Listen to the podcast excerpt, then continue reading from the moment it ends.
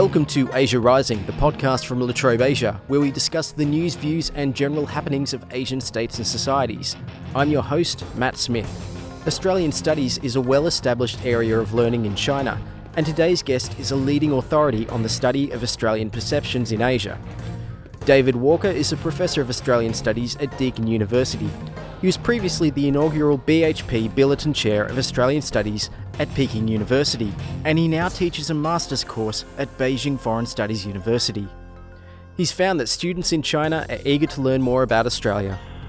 The network uh, of Australian Studies centres and programs is really quite a large one in China. I mean, I used to say and still say that um, there are more Australian Studies centres in China than there are in the rest of the world combined. Mm-hmm. The number varies a little bit depending on how you count them, but there are about 40, upwards of 40 Australian Studies centres across China.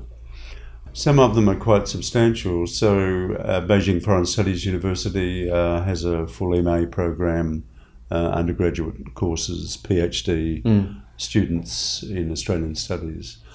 Renmin University has a strong program. Peking University hosts the Chair of Australian Studies. East China Normal University, uh, where you've uh, been recently, has a very strong Australian Studies program. So there are probably maybe 12 to 15 that you'd put in the really uh, quite strong, well established, ongoing centres with significant uh, research and teaching interest in Australia. Mm. And there'd be another group that are more recently established but quite uh, have a quite strong presence in their institutions. So, yeah.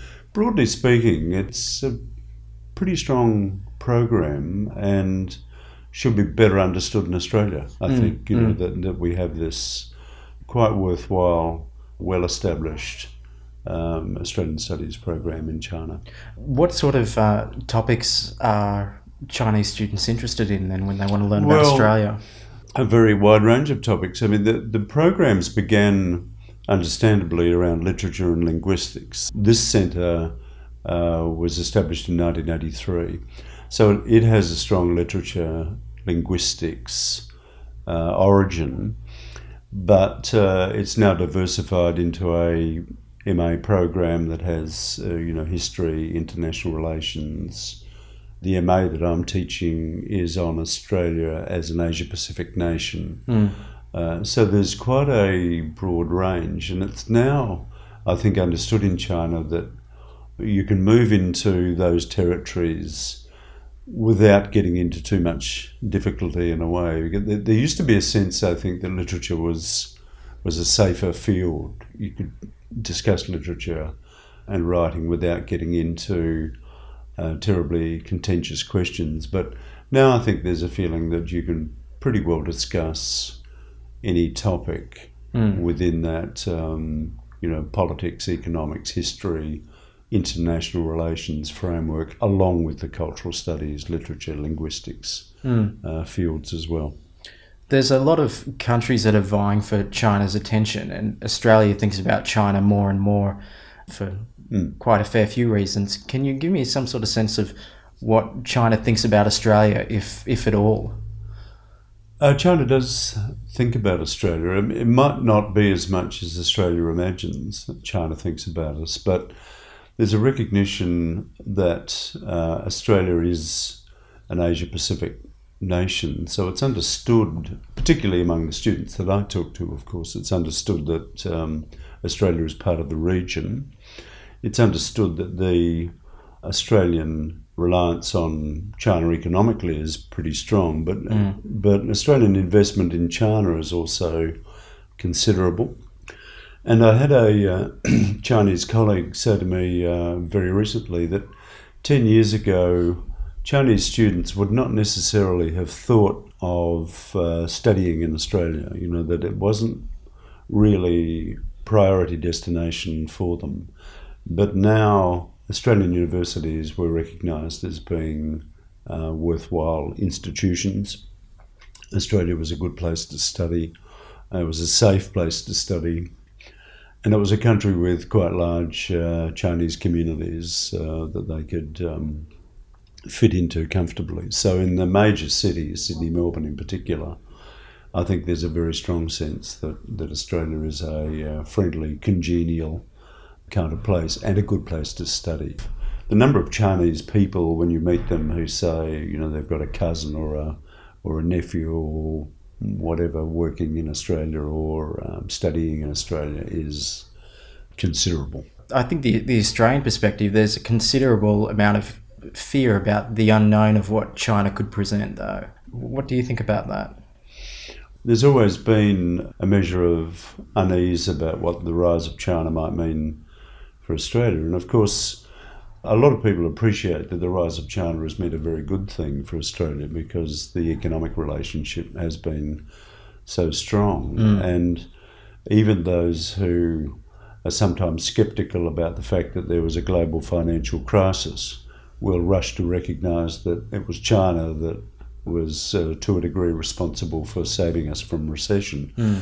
So I think there's a pretty widespread recognition in Australia that, that China really matters to us. There have recently been, as you would know, some rather dissonant notes added to that discourse, which suggests that that there's something dangerous or suspicious or troubling about China that we should be wary of. Mm. And I think that's a concern because the strength of the relationship, may be through the heart of the boom, was um, very considerable. Relations were with China were very good. Uh, the diplomatic relationship was very strong, free trade agreement, etc. But I think as if the economic, it's not exactly a downturn in China, but if the slowdown in China continues, there may be an opportunity there for those who wish to express some kind of skepticism about China or air their suspicions about China might become emboldened to do so. So mm. I, I, think there's that potential in Australia for the naysayers to to start speaking more loudly and airing their concerns, many of which are very, very old and have been around, you know, obviously since the late 19th century in one form or another. Yeah, yeah. Well, uh, China's got a long history with Australia, going back to probably the goldfield, so mm. 1840s or so. Mm. Do you teach that aspect of that here? And are, are Chinese are they surprised at all to find how far back Australia's relationship goes? Uh, there is an interest in the depth of the relationship because uh, a lot of them don't have a good sense of that uh, historical background, and quite a few Chinese students uh, have said to me, and, and, I discussed this in particular at uh, Peking University. They were very interested in that mm. in that history. They're also less concerned about the racial prejudice uh, that was exhibited towards the Chinese than I might have imagined. They kind of understood that that was uh, an historically uh, generated hostility that belonged to its period that mm. Australia had moved on from that, but they were nonetheless interested in it as an expression of, uh, of hostility and cultural animosity. I think it's also going back to that earlier point about Australian studies in China. It always seems to me now that the the depth of that relationship, in ways that are often not terribly clear, help create those connections, help enable all of those Australian studies centres in one form or another. Mm. And the comparison for me is South Korea, where we have a very strong economic relationship up there, number three in the hierarchy or whatever, of trading partners. But there's no significant history of interconnection between Australia and South Korea. So South Korea has one Australian Studies Centre and one Australian Studies program. Where's that at? At uh, Yonsei University right. in uh, in Seoul. Yeah. And in fact, it's really quite interesting because I think the difficulty of building that connective tissue, if you like, mm. is so much harder in a society that has no history to look back upon, no no shared history. And even if that history has had its very difficult moments, even even if there is prejudice, hostility and nastiness, mm. it's still a shared history. It's still something we can talk about and examine and yeah. analyse. Yeah. Whereas in the South Korean situation, there's a kind of vacuum, and it's pretty hard to do much with a with a vacuum. And it's clear that that program, which I've visited, really struggles to establish a presence, and particularly so, uh, of course, as South Korea is so focused on the US. So for us to get a toehold there is both very important and very difficult. Mm. We've got one here, and it really matters to us, I think. You had a book out a few years ago that you had some some challenges while you were getting it translated. Is that true? Because That's of right. the content. Yeah, that's right. I mean, the it was Anxious Nation, Australia and the Rise of Asia. So that made this nation anxious. It did. It did in a way. I mean, the the source of anxiety was not so much the people doing the translation. The concern was when it reached the publisher. All universities have publishing houses, all the big ones do. And the people in the publishing houses are often very sensitive to anything that they know might get them into trouble. So they're aware of the things they should not mention. And in this instance, it was the people in the publishing house who spoke to the translator about some of the images in the book which were clearly anti Chinese. You know, they were examples of 19th century anti Chinese prejudice. And the translator had to explain two things. A, these are not the sentiments of the author, uh, these are historical examples of the kind of prejudice that existed in that period. And B, we need to see what those kinds of prejudice were in order to properly analyse that relationship to Asia. So it took a bit of discussion to establish that I wasn't endorsing or in some ways uh, promoting anti Chinese sentiment. Can I ask you where your interest in, in this aspect of Australian history came from? Yes, you can. Um, I was conscripted for uh, service in the um, Vietnam War. I often say that I'm extremely unlucky in lotteries, but the only one I won was the um, conscription lottery, so my marble came up. That, of course, got me thinking a little bit about um, Southeast Asia, Vietnam. Not a topic and not a country that had come to my attention very much growing up in Adelaide, in South Australia. And the other factor, which sort of sat there in the background in a way, was one of my uncles was served in the Air Force and was sent to uh, Ambon in the Netherlands, East Indies, and was captured by the Japanese and beheaded. The family wasn't, they weren't raging bigots at all, but they were certainly troubled by this episode, understandably so. And that understanding, growing up in that family, and understanding that somehow this place called Japan had had a quite significant impact on our family was also a kind of drip feed into the imagination. Mm.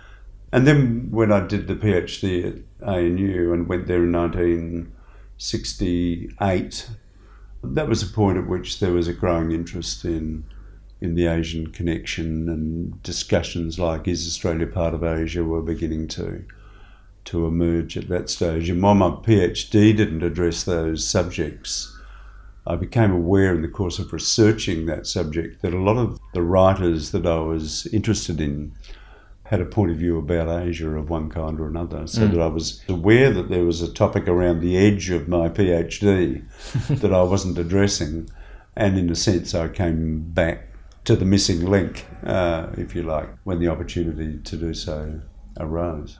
Do you think that if everybody in Australia came to visit China, what do you think that perspective would do? I think if everyone came to China, they would get a, a better perspective on China, if only because a kind of abstract understanding of a place like China can so easily turn to some of the darker stereotypes about what the Chinese are up to, and you know, there's something menacing lurking there.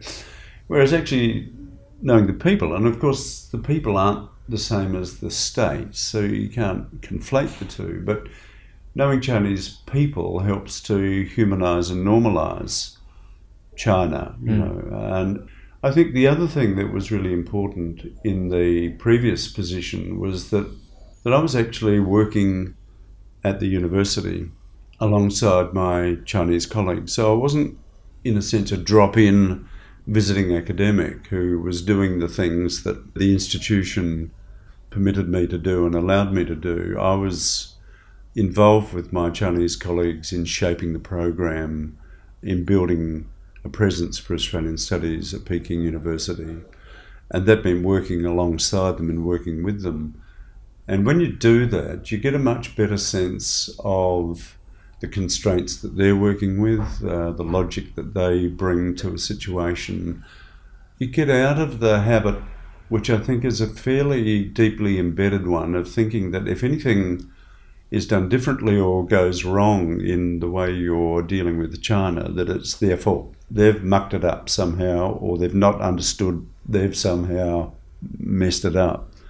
Whereas when you work here for a time, you just realize there is often a very different logic about how you might do something, and a different pace about how you might do something, and a different consultative process about how you might do something. It might not be entirely to your liking in every respect, but you have to understand that. You have to pause before judging, and you have to listen before speaking in order to get a better sense of how things are done in, in that place. That's David Walker, Professor of Australian Studies at Deakin University, currently teaching a master's course at Beijing Foreign Studies University. And you've been listening to Asia Rising. If you like this podcast, you can subscribe to it on iTunes and SoundCloud. Please leave us a review there and tell your friends about it. I'm Matt Smith, and thanks for listening.